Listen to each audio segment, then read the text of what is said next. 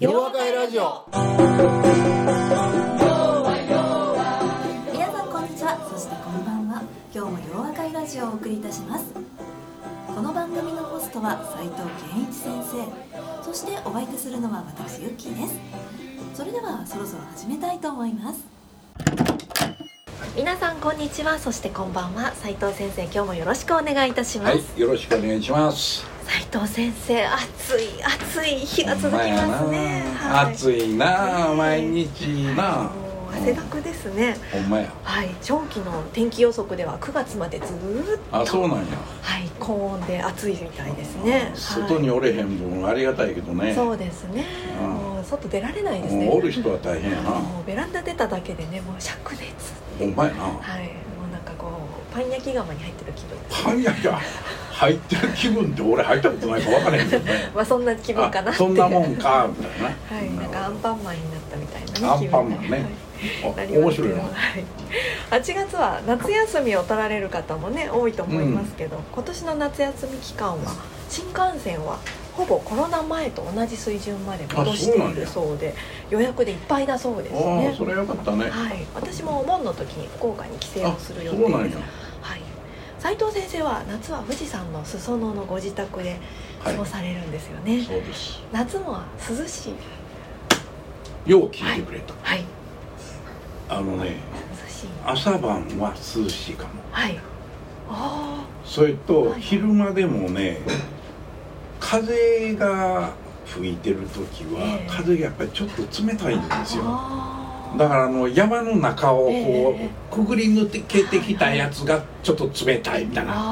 なかなかねそれであの日暮らしとかねはいカナカナゼミが鳴くもんやからね。ええ。なかなかいい。よ風情もありますしね、そう。あーいいですね。一度ねあのーああおいでなったとこあ遊びにねうん。伺わせていただいたことがあるんですけど確かにね夏でも涼しかったですもんね。記憶があります夜本当にねちょっと肌寒いぐらいありましたし。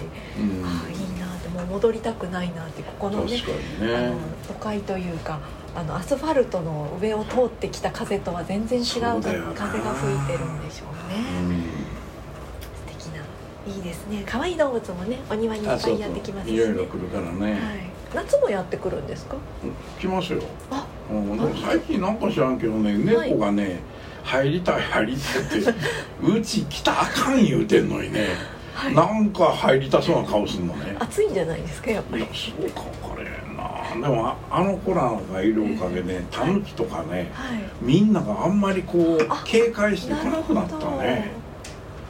なんか猫が「お前らちいこいくせにねなんやねん」と思うぐらいええ自分の縄張りみたいに走っていくよ。あまったもんやね。あそうですね。無関係のやつを見て。猫ちゃんがねな遊び場になって縄張りになってるんですかね。そうやねね先生人に俺も人にも動物にも好かれますからね。うんいやそうやねんけど、はやっぱり俺も縄張りのところにいろいろマーキングしとかなあかんのかなと。思っていいここ来たかもいいああ動物のね。動物の、はい。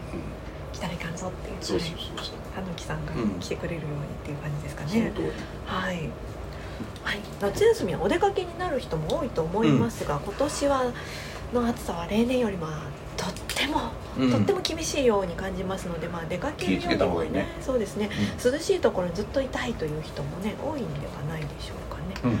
私も本当は出かけたいんですけどいやい家にいようかなっていう気分になりますもんね。うん。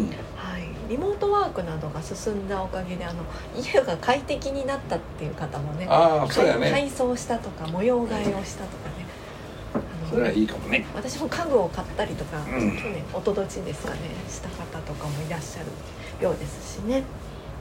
はい快適なお部屋でのんびり過ごしたり問題解決のお勉強をしたり、それいいね、はい、いい夏にしていきたいですよね。うん。で斉藤先生では本日もよろしくお願いいたします、はい、よろしくお願いしますね。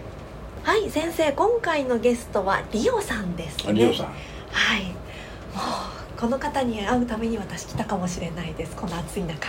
おおうまいでなもああ暑いなって思いながらなんかね。せやけどええ。ユッキーちゃん、はい。えラジオのごとく。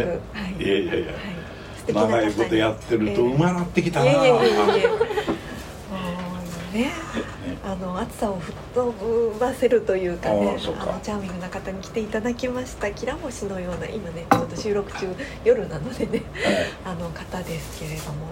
今日たまたまね東京タワーの電気が上の方切れてるので伊代さん輝かせるためですかね。うん。そうやな ということで、はい早速先生とのあの慣れ初めじゃないですけど慣れそめ 自己紹介をお願いしましょうか。どうやって先生はねこういう方に出会うんでしょうねっていやいうのをちょっと指出してたら止まってくれるんちゃうか先生の周りには素敵な女性がいっぱいですもんね。はい、ありがたいことですね。はい。では自己紹介お願いいたします。はいえー、私リオと申します、えー先生とは偶然出会いました。はい。でえっ、と普段は会社員をしていて、はい。お休みの日に個人の活動でパーソナルカラー診断っていう人に似合う色を診断してお洋服のアドバイスをしたり、はい。お化粧をしてあげたりするような仕事をしているのとその他に、えーピアノを弾くのが好きなので小さなバンドを組んで老人ホームにあの訪問したりとかはいのボランティアをしています。よろしくお願いします。ろしくお願いします。老人ホームと歌違うからね。そうですねあのね、いや、偶然あのね、みんなもうこれ、あ、老人ホームに違いない。そうでないこと言うな。ユッキーちゃん言うてくれなんかみん。な間違うと飽きませんよっていうたんとかあやっぱりなって思うやろ。そこで出会ったんですよ。頼むで、素敵な趣味というかうん、ね。いいいいよね。それはいいことやね。ピアノ持ってきて、もう彩色兼備なんですね。ああいいね。ピアノもできて、あでもバンドなんですね。バンド。まあ楽器同士で組んだりもしますし、はい合唱団にいたりもしますし。なるほど素敵ですね、うん。パーソナルカラー診断も私も昔やってもらったことがあへりえます。何でしたっけ？の家出春とかはい春春夏秋冬で。おまかいなはい。そうなんです。夏型とか冬型とか秋型俺は？と かぜひ診断してもらいましょうかね。診断して。あそう。はいおにはい。いうとこですかね。そうね。はい、はい。はい、ではですね早速質問の方をお願いしたいと思います、えっと収益化にえ？収益化をしたいんですけどその心構えについて質問したいんですが、うん。えー先ほどちょっとお話ししたんですけどもともとあの老人ホームに出向いて音楽を披露するようなボランティアをずっと行っていて、でパーソナルカラー診断もできるようになったのでそれもちょっと取り入れたりとか今をしているんですけれどそれを、えーボランティアではなくて会社を起こして、うん、お金を取るようにした方がいいっていうアドバイスを頂戴してやってみようっていうところに今います。ただうーんと今まで無料で提供していたものをお金を取るっていうことに対して自分が引け目を感じてしまうというか本当にそれがいいことなのかなっていう悩みがあっていまいち踏み切れないのもありますしもともと自分がボランティアを始めたのも自分ができることで誰かに喜んでほしいとかなんか幸せになってほしいっていう思いから始まったものがお金が絡むことによってなんか汚れてしまうではないですけど悪いような気持ちになってしまう。気がしていてなかなか踏み切れないという。相談はいなんかほんならここにいる人みんな汚れてる汚れまくりまあ今まで、ね、無償のボランティアでって思ってたのが、お金を、ね、同じことをやっていてっていうところがちょっと自分にハードルがあるみたいなところで、ちょっとあの、うん。あるんじゃないうんですかね。これねはい。これあのようわかるね。はい。ねボランティアでやってたらええ もうボランティアでやっているからっていうのがこうあるやん。で僕はねあのよくこのラジオでもこう言うんやけれどもね、え。やっぱりあの価値あるものっていうのは、はいはい。それに対してその対価というものが発生するっていうのがあるね。必ず。それで僕はあのボランティアはボランティアでそれはかめへんと思うわけ。ところが自分自身もあのお金を得ない限りは生活することができないからね、はい。とするとやっぱり自分でこれを生活にしようとするとまあ今までもう一生懸命やってたか分からへんけどよりレベルの高い。うん。つまりどういうことかというとねまあ僕はきっと老人だけじゃなくてね結局世の中にいろいろこう悩み大きい多い人たちがこういっぱいいるもんやからその人たちに対するそのサービス一時的に君がいろいろピアノ弾いたりしてねああええなあってこれ嬉しいなあっていわゆるあの CD で聴いたりテレビで聴くよりも生で聴く方がはるかにいいわけやな。だからそれ自体が価値をこう生み出すっていうことなのね。だから僕はあの今までの例えば老人クラブかなんか知らへんけど老人ホームか。老人ホームさんかなんかから声かかってねそれでまあボランティアでやってる人やから来てくれてそれで言うてみたらそういう老人ホームにとってみたらものすごくありがたいわけやな。本当は自分らがそれをちゃんとお金を支払ってねちゃんと人たちに来てもらってそれでより満足してもらうことのためにお金を使わなきゃならないんだけどたまたまボランティアさんがおるからああええなっていう話なんじゃんでそうじゃなくてねやっぱりいや僕はあのボランティアだったら老人ホームにいる人たちきっとこんなことをやったら喜ぶでしょうっていうだけでねピアノ弾いてあるいは人が来て歌歌ったりってね。でもそれ本当に喜んでるかどうかなんて分かんないから。だから僕は逆に言うとあなた自身がねそのピアノを単に弾くっていうことではなくてあなたが言ってたようにねある老人だけに限らずいろんな人たちに対してね癒しの提供をするんやっていうふうに思った時にほんならそれをどういう形でやるのが一番いいのか自分一人で弾くのがいいのかバンドでねそれをやるのがいいのかあるいはその単純に楽器というものがたまたま得意やからそれをやることはいいねんけどその楽器と他のものを組み合わせたりすることによってより大きな満足を与えられるんやったらそういうこと考えたらええやん。つまりねいろんな考えが価値を持てば持つほど価格というものに反映されるようになるんですよ。つまりあそれやったらこれぐらいお金払っても悪くないねっていうことなのね。で僕はあのたまたまね今うちのプロジェクトで、えー患者さんやなに会って話をする機会があってねその患者さんっていうのはまあ、75歳ぐらいのおばあちゃんやわな。話聞いててへっと思ったんやけども大体あの面白いことにたまたまたまその人がそうなのか分かんないけどね、まあ、昔にあのご主人亡くされててそれで子供を一生懸命育ててね。で子供はもちろん大きくなってるもんやから大都会に住んでるわけやな。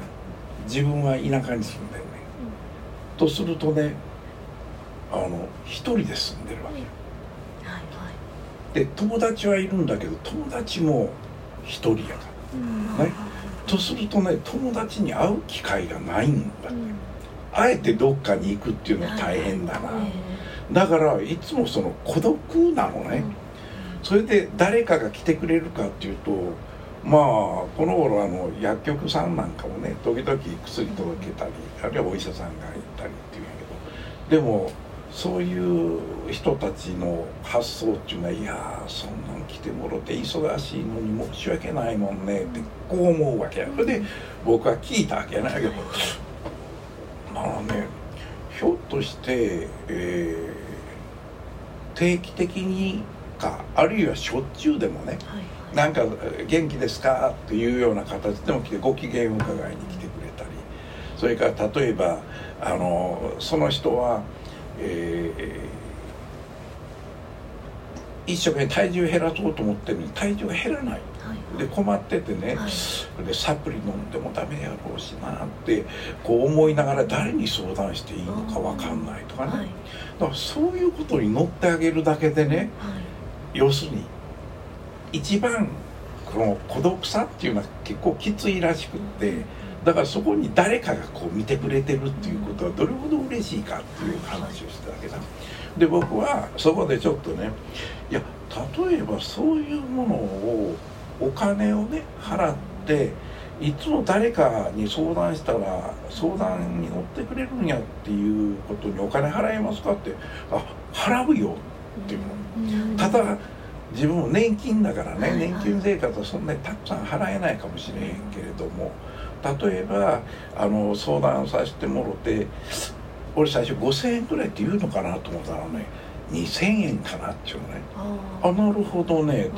ーでもそれは2,000円は一人でねおばあちゃんがまあおじいちゃんも含めてやけど、100人おったら20万円になるね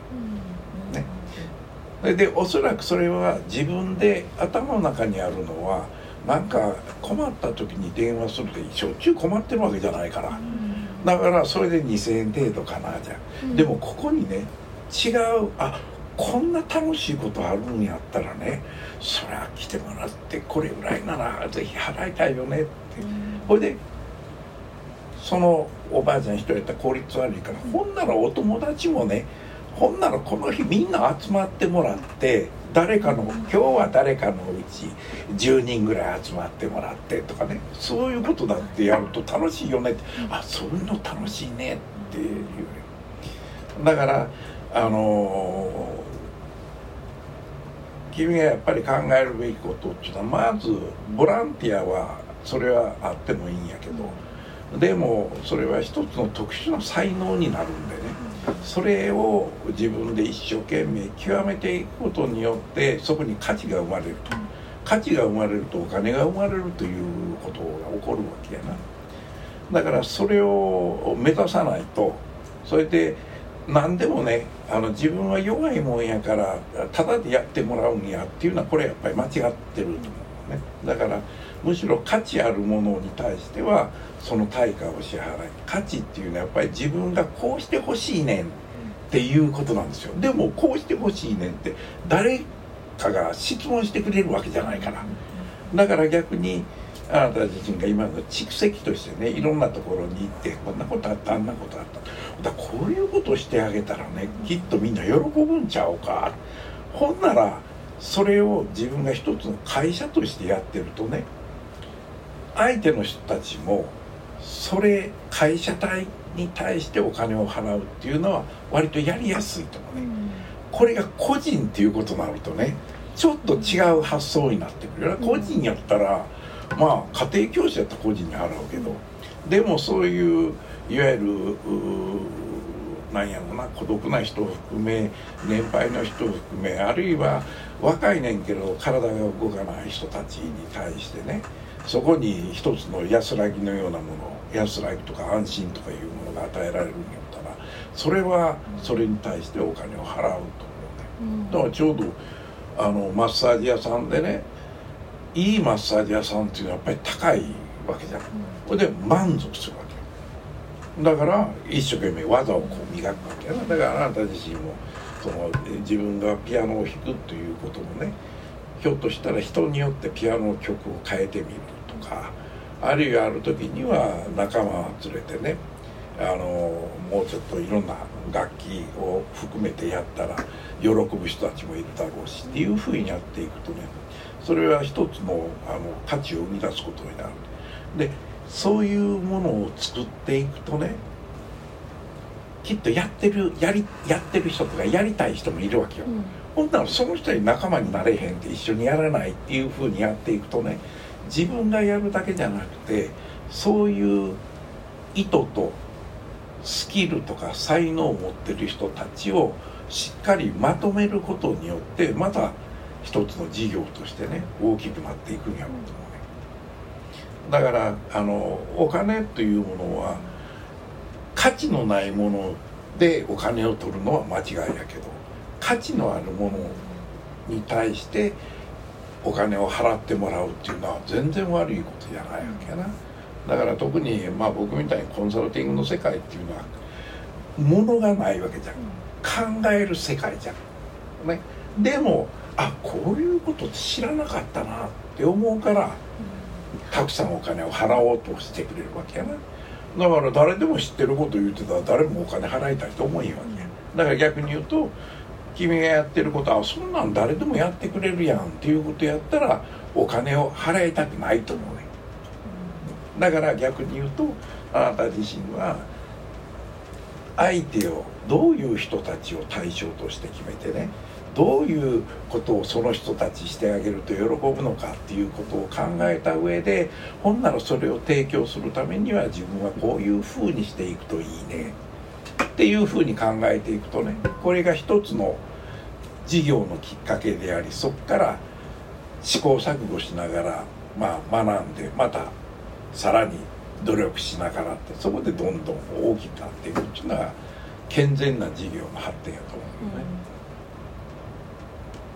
はい。ありがとうございます、ともかくねまず自分で会社を作ってねはいはい。あのその中であの特に会社を作る時に大事なことっていうのは自分たちは誰に対して何をしてあげることによってその人たちにどうなってもらいたいのかっていうような考え方をしっかり決めておくことやな。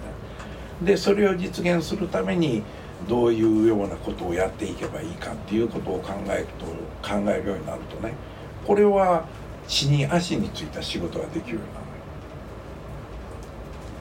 そういうことをやるといいと思うよな。はい。そうですね。はい。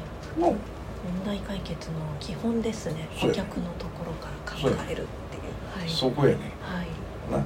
普通はどうしてもはい。なかなか相手のことをねあの意識して考えてだからこうしようっていうのははいならないからね。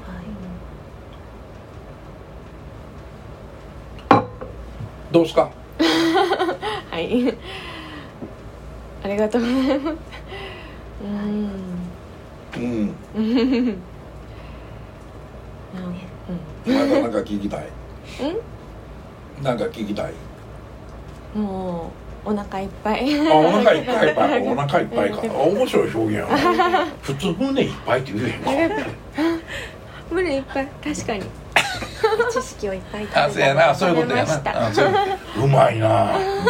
いや俺も知ってんね。ちょっと言うたんや。胸は多分いっぱいだと思いあますよ先生あそうかいあそうかいはい。なはい。はい、ありがとうございました。収益化に向けてね、はい、役立てばよいいですけれども、はい。せっかくね、いい才能があります。そうそうそういう思いを持ってるっていうのはね、はい素晴らしいことやと思うよな、えーはい。うんだからそれはぜひ実現してもろたらええと思うね、はい。そういうこと考えてる人ね結構増えていけばええと思うそうですね。むしろ逆のことばっかりやってるような人が多増えていってるから、ええはいそうですね。はい人を騙そうとかね騙そういう人がおるから、はい。いいことだよそれ、はい。ね、価値を提供しようっていう、うん。せっかくね、いい才能があるので、そうそうそうそう。はい。なかなかええじゃん。はい。の頑張ります。ありがとうございました。はいありがとうございました。ようはようはようはようは I will be with you 洋和会ラジオそれでは皆さんまた次回お耳にかかりましょうお相手は斉藤圭一先生と私ユッキーでした。大きな輪になる。いつも通じ合う。